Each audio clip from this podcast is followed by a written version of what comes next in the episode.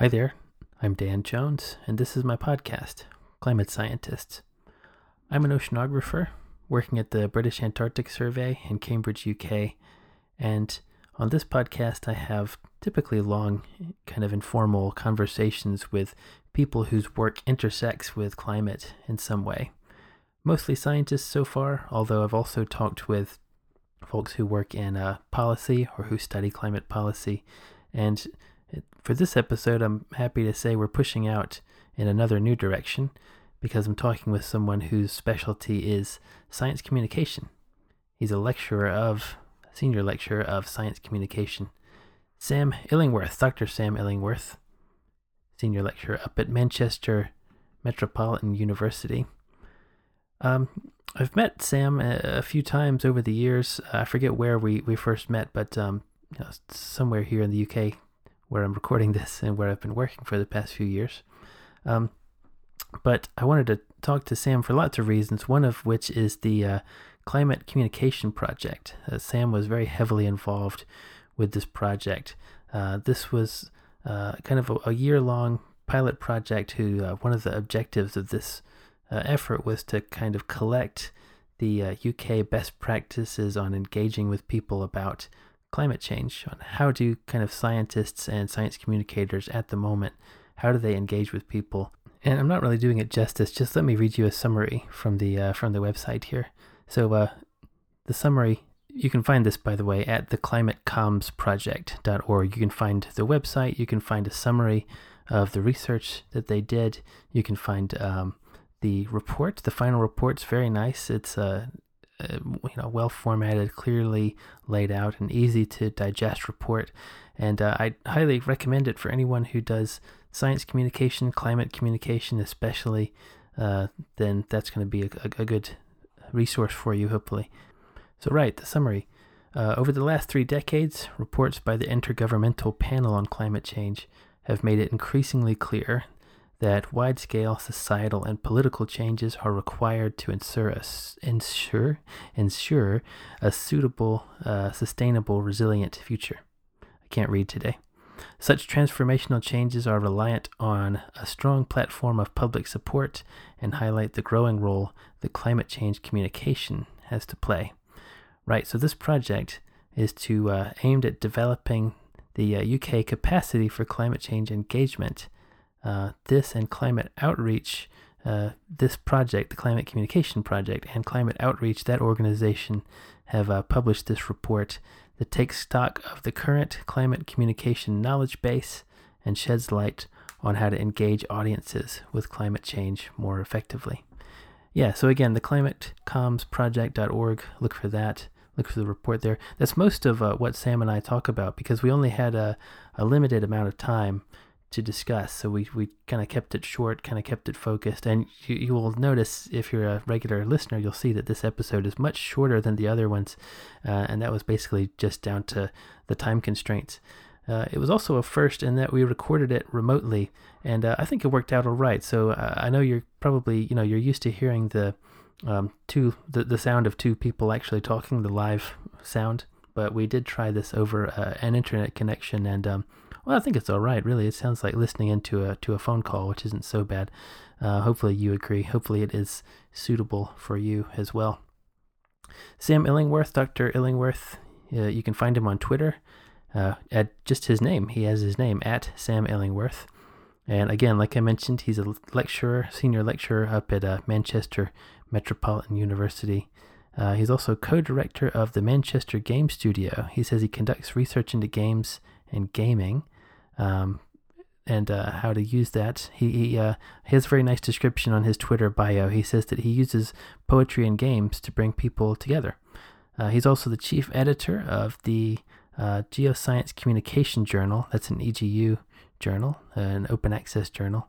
And the uh, I'm just reading different Twitter things here. You know that this Geoscience Communication Journal it's an open access journal to help share knowledge and give more traditional recognition to science communication in the geosciences. Yeah, also looking at Sam's Twitter here, he has a book coming out. Um, he has a book coming out soon. Uh, he just tweeted uh, a little while ago, as I'm recording this, that he has some advanced proof copies. It's called A Sonnet to Science. scientists and their poetry.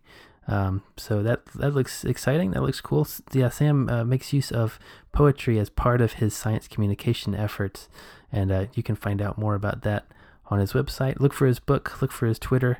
Um, it was a real pleasure to talk with, with Sam. He's a very nice guy, uh, you know, really clear and engaged, and uh, you know, active person. He's he's on. He's there with you when he's talking with you.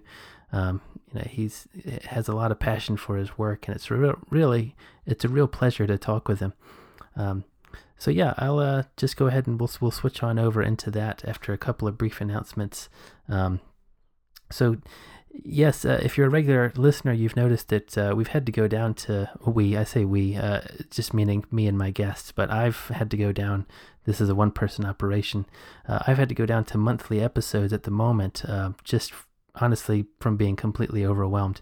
Um, between moving house and uh, putting together a new fellowship application, putting together papers, putting together an important immigration application that will determine whether or not I can stay in the UK and keep my job or not. So all of that has has consumed my life. Um, I still love doing these, and I still want to keep doing them. So I will keep at it. But uh, without any further ado, let's just uh, jump right into this conversation with Sam Illingworth. Hi Dan, how's it going? Hi Tim. it's going okay. How are you? I'm very well, thank you very much. This was surprisingly easy to get working. Nice. We just jumped right in from there, talk, talking about the report. And in the report, you've got a page of key findings. I thought maybe we could start just going through these and talking about them a little bit. I, I was interested in this one. There's one that's uh, there's a lot of communication but less dialogue. So the little summary box underneath it talks about how mm. lots of active climate communicators out there carrying out 12 or more activities per typical year but that a lot of these were um, a lot of these were one-way public presentations, and that's still kind of the norm. Uh, that there weren't that many folks who were doing a more two-way dialogue kind of approach. Do you do you want to expand on that a little bit? Of course, yeah, of course. So I should first off start by saying, uh, you know, it's not just me that's done this report. Um, it's a, large team of us at the Climate Communications Project, and in particular, uh, Neil McLaughlin, who's a PhD student and was also a research uh, at Climate Outreach at the time, um, did a large part of putting together the actual report and making it look as pretty as it does. So obviously, thank, thanks to, to the team. And if I say anything incorrect, it's entirely because of me and not because of the brilliance of my um, my, my co-workers. But I mean, I think that point that you've picked up is a really interesting one.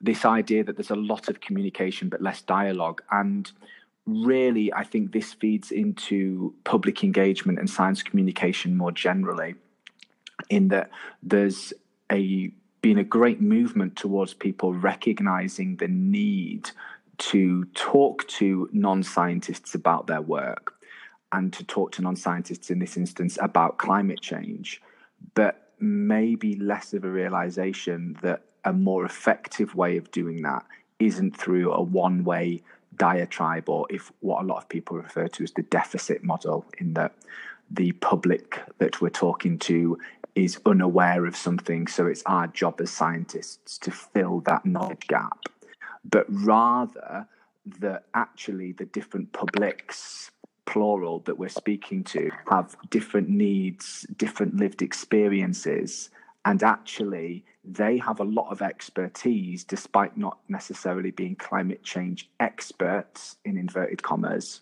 They have a lot of expertise that we as climate change researchers and climate change communicators can tap into and that tacit knowledge and that tacit expertise only comes about and can be accessed through okay. meaningful dialogue rather than through um, you know a one-way diatribe approach yeah, more like a, a conversation, more like Absolutely. where there's a, a real time, uh, you know, back and forth between the scientist or whoever is doing the presenting and the, the, the folks who are in the room, the folks who um, you know, might have specific questions that relate to their values and their interests and what they care about. Absolutely. And I think, you know, it's important to note, though, that this is quite a difficult skill. Um, and I think there's, you know, a lot of pressure on researchers to be um, amazing researchers, grant writers, teachers, administrators, and now facilitators and public engagement specialists. And I, I, I think that's really important that that isn't the case, but actually that if scientists and if climate change people that work around climate change communications, but who aren't communication specialists, if they're interested in doing this effectively, then you know collaborating is a really powerful way of doing that. But I think that one of the main findings of the report, and indeed of, of other research, is that we need to move away from this um, this communication to, and instead towards a dialogue with. Yeah, what what are some good ways to do that? You think? So in the report, we talk about you know the use of different dynamic elements that we say, and you know visual elements such as photography and film, and you know, I can talk to the, my own research that was that formed a part of this report, which was where we were we ran poetry workshops, which Dan, you very kindly came along to one as well in in, in, mm, yeah. in Bristol, and you know those workshops were a way of um, facilitating this dialogue. I mean, it's very difficult sometimes for such dialogue to be established because we have estab- we have what I call hierarchies of intellect become established. So even though these even though non-scientists are actually experts in many different fields of their of their day-to-day life and actually might be an expert on climate change um, effects in their local area if they've lived there for a long period of time it can be disconcerting sometimes for these people to um, have a meaningful conversation with people who you know have 20 letters after their name or who have come from a mm. highly respected institute. So, using visuals, using poetry, what that helps to do is to break down those levels of hierarchy and instead to give a, um, a common base through which people can talk. Poetry, in particular, um, you know, also really gives permission to the participants, both to the non scientists so that they can talk about something that they maybe don't feel qualified to, even though they are. And also, crucially, to the scientist who, for years, has probably been taught that they're never allowed to show any degree of pathos, which is actually quite a dangerous thing. And, you know, poetry is not the only way, obviously, it's just an area of research that I do, but, you know, photography, film, storytelling in particular, and just having conversations with people without judgment or without you know come along and listen to this person speak and then have questions but rather uh, let's just have a chat and see where people fit and see what people want to talk about. Yeah so it sounds like you're saying that those other avenues you know poetry and the informal conversations because they take place outside of the context of these you know formal lectures and the the, the usual sort of constraints that come along with that that maybe people feel a bit more open a bit more maybe they feel less guarded potentially um, absolutely and i think yeah. you know it's crucial as well that you touched on there where these take because mm-hmm. it's very easy for us as researchers who have been around research institutes and universities for decades to forget that actually these buildings form a huge physical and psychological barrier for many audiences and for many mm. publics, especially for those publics who, for a variety of reasons, are traditionally underserved by the scientific community mm. and who don't feel as though they are able to go to these places, even though we know that they're public and that we know that they're open. And yeah, so actually, we're very used to them just being buildings, like you said. absolutely, and it's something yeah. that you know we, we, all massively take for granted. Hmm. Um, and I think it's you know it can be very off-putting for people coming to these places. It can be aspirational as well. Don't get me wrong, but I think it's in the first instance far more effective to go into different communities where these audiences exist already and to work around you know um, meetings or workshops or conversations or teas or coffee mornings that they're already having, um, rather than expect people to come to you to this you know pristine environment that they mm. that they might not normally be associated with.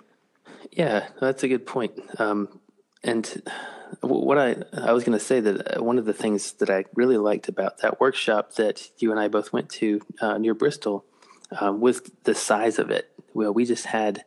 I think there were five people, five six people in the room, mm. uh, so there was a, a it, we were able to have direct, you know, discussions with each person there basically, and we got to know them a little bit. Um, and you know, I still uh, occasionally think about the the you know overworked mom who was just kind of firing on all cylinders because she was trying to keep up with everything. Um, and I remember the um, I remember the the person who had really internalized a lot of guilt about climate change and really felt like uh, responsible for it and kind of felt felt the weight of it. So I think about those folks, and that that's such a good thing that I've been able to that that we could have that direct of a conversation with them. Um, and I, I, I suspect that's probably part of what we should be doing as well. Like like you said, going to the the people where they live, having small group conversations because you can actually talk there. Well, and that's really great that to hear that as well because it makes me realize that what we were doing did work, which is good. Because I think you know, like vitally, what's important there is exactly that, Dan. You know, it's it's not just so that we can listen to what these um, different non-scientists are saying.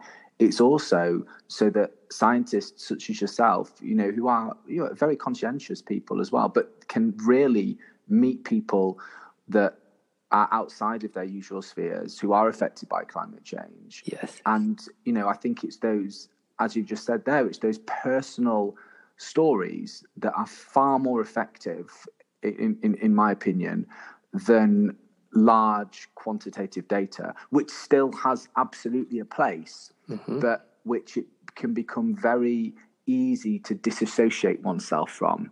However, you know, when you're sat in a room with somebody and they're physically telling you this is happening to me this is how i'm dealing with it then that's not something you know that you can necessarily um, not brush aside but it, it, really it really sticks in your mind and i think um, what came out of all of those workshops really was this was which is really what interesting that you touched on was this sense of guilt um, and how debilitating that can be in terms of in terms of meaningfully tackling climate change?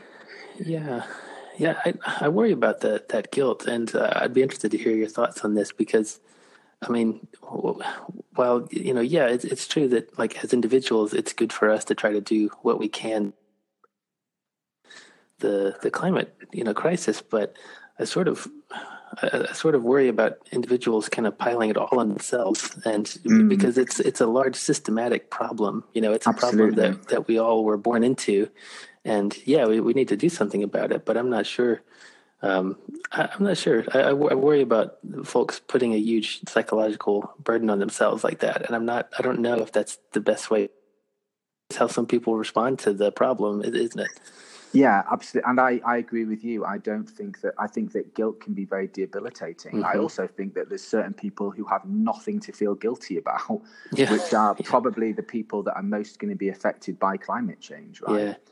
Yeah. And I think that, and again, the, a lot of these are my personal opinions, but that have come sure, through yeah. that, through conversations, but that really, as individuals, yes, we are responsible. We can we can act in a um, a responsible manner, but really the the large scale change that needs to come about through that needs to be done to mitigate against climate change and where necessarily adapt needs to come about through a national level and is the responsibility of government. So i mean really that's not to say that we have no responsibility but it's to say that the government and national bodies are the ones that can enact the most change. So as individuals mm-hmm. we should be writing to our mps um, you know, to do this. But what was really interesting in, in the work that we did was actually in working with some of these audiences, this actually became clear. So we did a workshop with um, Disability Stockport, who are a really fantastic organisation. And in, when we were chatting to them um, and to the, the, the, people who benefited from that organisation and the people who worked that organisation, what became really clear was actually that they realize that that guilt isn't on them. And it is actually the responsibility of local and national government to be mm. making large scale changes. And what the reason they realize that is because they've gone through a really similar thing with austerity. Mm. So, because of austerity, they'd, you know, initially been like, oh, this is all, you know, what are we going to do? There's like a lot of individual like guilt that we need to sort this out. Then coming to the realization that, hold on, no, the system's broke.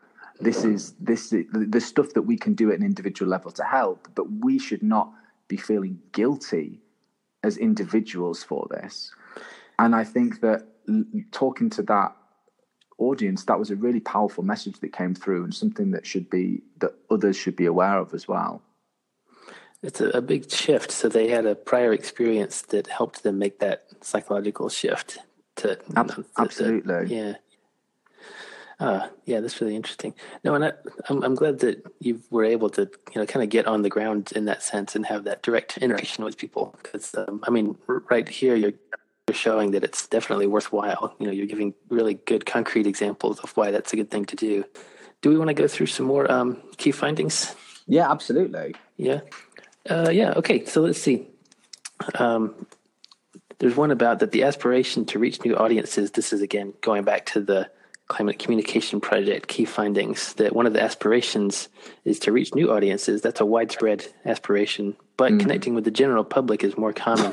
and I, and I, I was yeah. thinking about this. I was thinking about this on the way in because I, I, can certainly see how, you know, let's say a funding body wants to encourage communication. I can see how it's attractive for them to want to say, "Let's reach new audiences," and that's certainly a good thing to do. But at the same time, um, there's value in keeping the conversation going mm. with your current audience as well. You know, I, I guess I worry about t- uh, constantly focusing on that new audience uh, thing.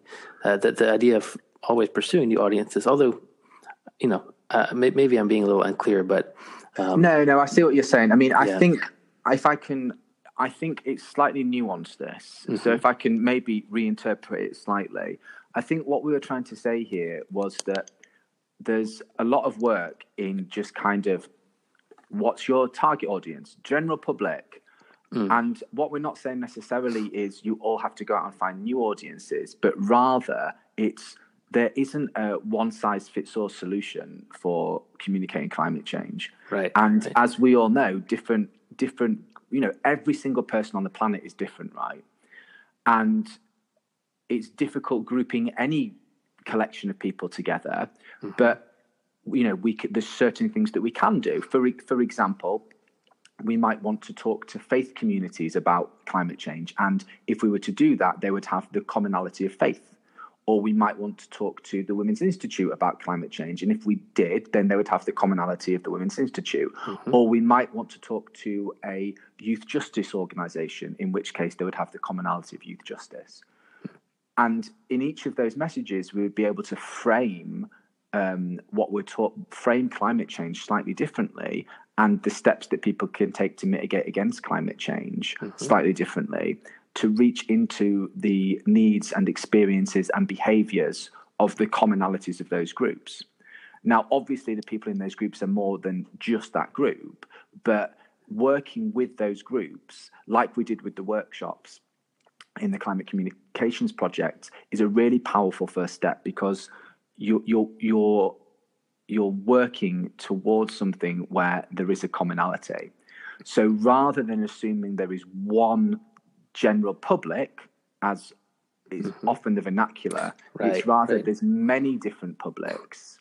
And in addition to that, so not saying you have to go out and find new audiences, but rather the audiences that you work with, can you maybe tailor them a bit more so that they are specific, so that then it's much easier for those people to work together to enact change because they're working together, you know, with a commonality. Yes. Um, and then in addition to that, then once we look at those, once we break down that audience, is actually what we see is that maybe we are reaching the people who are relatively easy to reach, like the low hanging fruit, so to speak. Mm-hmm. And should we be challenging ourselves again with the proviso that researchers are very busy people, they've got a lot going on, but should we be challenging ourselves to reach out to generally more diverse and underserved and underrepresented audiences? Yeah, I think that's an important point. I, have had the privilege to do some kind of uh, climate outreach events uh, here in Cambridge, and Cambridge is a very uh, easy audience in that regard. They're very receptive to, you know, the, the, discussions about climate change and discussions about the science and the solution. So, uh, yeah, I have I have occasionally wondered, like, well, this is I, am glad that I'm doing.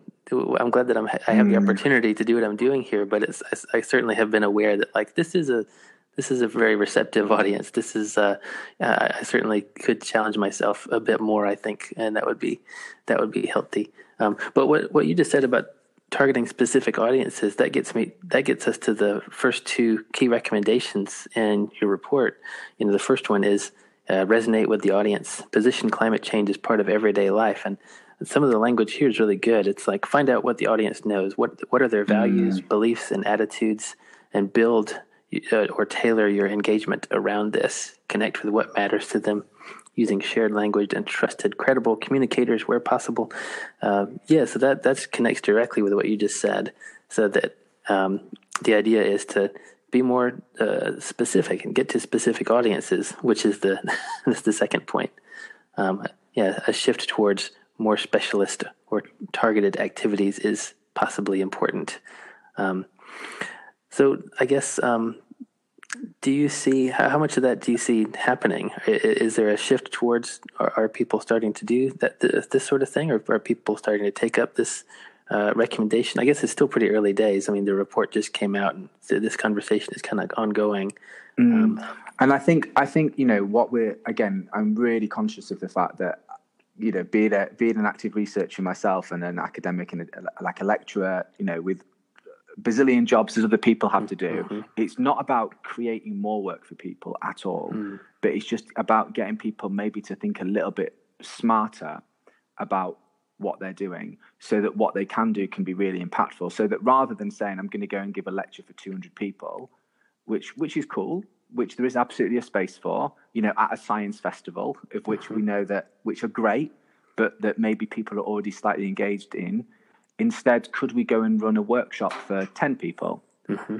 um, around a very specific topic um, with that specific audience, enabling that audience, you know, finding language that relates to their everyday life in terms of, and then making links to human health, to politics, to everyday's activities. Yeah. Do you think maybe, because I was just responding to that as a researcher myself, uh, do you think what, what makes some researchers nervous about that idea is um, so like I, I can go give a lecture about general climate and I, I feel mm. okay about that. But if I got into a room with 10 people and let's say they, they cared about something very specific having to do mm. with, you know, water quality changes over the next couple of decades, I might feel very out of my depth. I wonder if that's part of why you know, researchers might feel a little hesitant to, to do that, to jump into a, a smaller environment is. like that. And I, I think, honestly, at the wider scale, I think that's why a lot of science communication and public engagement takes the form of public lectures or, mm. you know, large scale lecture events, because that's an environment in which academics, in which researchers, in which lecturers feel comfortable, right? And I guess what I'm not saying is I'm not expecting everybody or wanting everybody to go and necessarily do a workshop for 10 people because it is a very difficult thing to do. But, you know, as we recommend in the report, you know, to connect with credible communicators. Yes. So, you know, if that's something that you were interested in, it's, oh, this is something I would really like to do, but I don't know if I have the skill set or the confidence to do, which Dan, you personally absolutely do, by the way. Oh. Um, but it's, it's, but it's maybe about finding somebody you know, in your research institute or a public engagement specialist to help deliver a couple of those sessions with you or to go along to a couple of those sessions mm-hmm. with you. Mm-hmm. Or if you're, you know, your own interests outside of work, you know, you might be a scout leader or whatever, like going going to those things, to those environments. Um, and I think it's important that we challenge ourselves as well, right? I mean, I don't, I, again, I don't want to create work for people. I don't expect people to be all things to all people, but you know, we are scientists because we like to challenge ourselves. We're, and yeah. I think that taking that first step is hard, but I think that working with public engagement specialists, working with science communication specialists, um, to either come and help deliver the session or to advise on the session um, would be a, a, really, really effective way of doing that. Yeah, absolutely. Yeah, and that's a good point. And that um, I was just looking again at the recommendations. The the third one I think it would be really interesting to talk about. To uh, the third recommendation is to be engaging and build a balanced optimism, mm. focus on dialogue and co-production, because um, you know the the optimism, the question of how optimistic to be is really interesting because um, we can go, we can get there's a whole wide spectrum we can yeah. choose from here, right? it's, I mean, it's it's so interesting, and again, a lot of what I speak about is my own personal needs, my personal experiences, but I there is let's not get away from the fact that there is an immediacy here. Okay, yes. there is that that is definitely correct. There is it, we need to be acting now. We can't we can't we can't put it off any longer. But I would make the argument that if we are overly negative, then what we do is we build back into. Remember, we were talking earlier about that guilt. It, it mm-hmm. feeds into that debilitate, debilitating guilt. So I, I can only speak for what I find to be effective, but what what I find to be effective in, in, in, in workshops is and talks as well is to get people to think about something that they love in their environment that is really you know personal to them. Like I I everybody has in nature, I think, one or two places where you think of and it's quite a special place. Mm-hmm. Like for me, in I grew up in Harrogate in North Yorkshire. There's a beautiful area there. Um, called the Pine Woods, which is part of the Valley Gardens. And there's a tiny little copse of trees in there that I'm sure not many people know about, but that I used to really just used to enjoy going and walking around when I was younger. And I'll go back when I go back to Harrogate, I go and visit it sometimes. And like that to me is a really intimate and personal connection with nature and connection with our planet. And getting people to think about something like that, that's a really optimistic thing. That's a really, you know, personal thing. And then getting them to think about now, what would happen if that goes away? Mm-hmm. And what steps can we do to ensure that that doesn't go away? And again, that's this. That's the way that that I work. I think that it is important that, to some extent, though, that there is, like you say, the whole scale of things. Right. This idea of it's it is about being having balanced optimism. Right. It's mm-hmm. it's and it's not. It's about working with people and their experiences and their needs as well, um, and not ramming messages home down their throat, but right, again having right. this open two-way dialogue. That's what's really imp- important. Oh, I remember now. Um, so what's interesting about your about the example of finding something in nature? Um, it, it, doesn't actually have to be nature, does it? You could, you know, mm. let's let's say you really love a, a coastal city. You know, let's you know then and you know coastal cities in over the next several you know decades and centuries are going to be vulnerable to rising sea level, to to exacerbated heat waves, uh, to all sorts of potentially negative effects. So um, you, you, might have that kind of close uh, feeling about a about a city and about a bit a point of civilization, and and often you know the the, the, the, I understand, you know, have, latching onto that feeling of like, well, we want to save that or preserve that. I'm just saying it doesn't have to be, you know, mm. something natural. Like, it, it could be because you know, our our ability to kind of maintain an organized uh, society in the way that we're doing it now is potentially going to be threatened by climate change in its more in its most extreme potential forms. So that's that's something we can um, we can um, put in, into the mix as well. Um, no, absolutely, absolutely. I like this recommendation. Scientists can have opinions. Robust scientific evidence, yeah, it needs to be in there, but scientists can have opinions and they can advocate for policies. Um, I remember, um, just to give you a jumping off point for this, potentially, uh, one one argument that you used to hear, you used to hear the idea that uh, when you have your scientist hat on, you shouldn't propose any or or back any particular policy. But then when you have your um, private citizen hat on, you can then you know confidently back a particular policy. Do, do you think that that distinction is still useful, or are we allowed as scientists, you know, even when we have our scientist hat on, to to say, I think this is maybe the way we should go? Uh, okay, this is what what a can of worms you're asking me to open. that. But okay, okay, again, I can speak personally how I feel sure. about this. Yeah, I yeah. Think that, I think that extends beyond that, right? I think that for so long, scientists have been told that you have to present the cold hard facts, and that's how it is. And I just, I just disagree mm. with that fundamentally. Now, I think when you're doing science, you know when you when you're when you're passing data, when you're uh, running computer programs, when you're carrying out quantitative analysis, when you're carrying out qualitative analysis, that's when you need to be objective, right? That's when you have your scientists head on. Yes. But when yes. you're interpreting those results and discussing those results and advocating for policy for those results, I don't see how you can be objective that way. I mean, I think that you need to bring in your own experiences. You need to think about how this is going to affect people that that that, that you know and that you've lived with. Yes. So I think that scientists need to show more pathos, and I think that there's a fundamental failing in the system when we're told not to do that.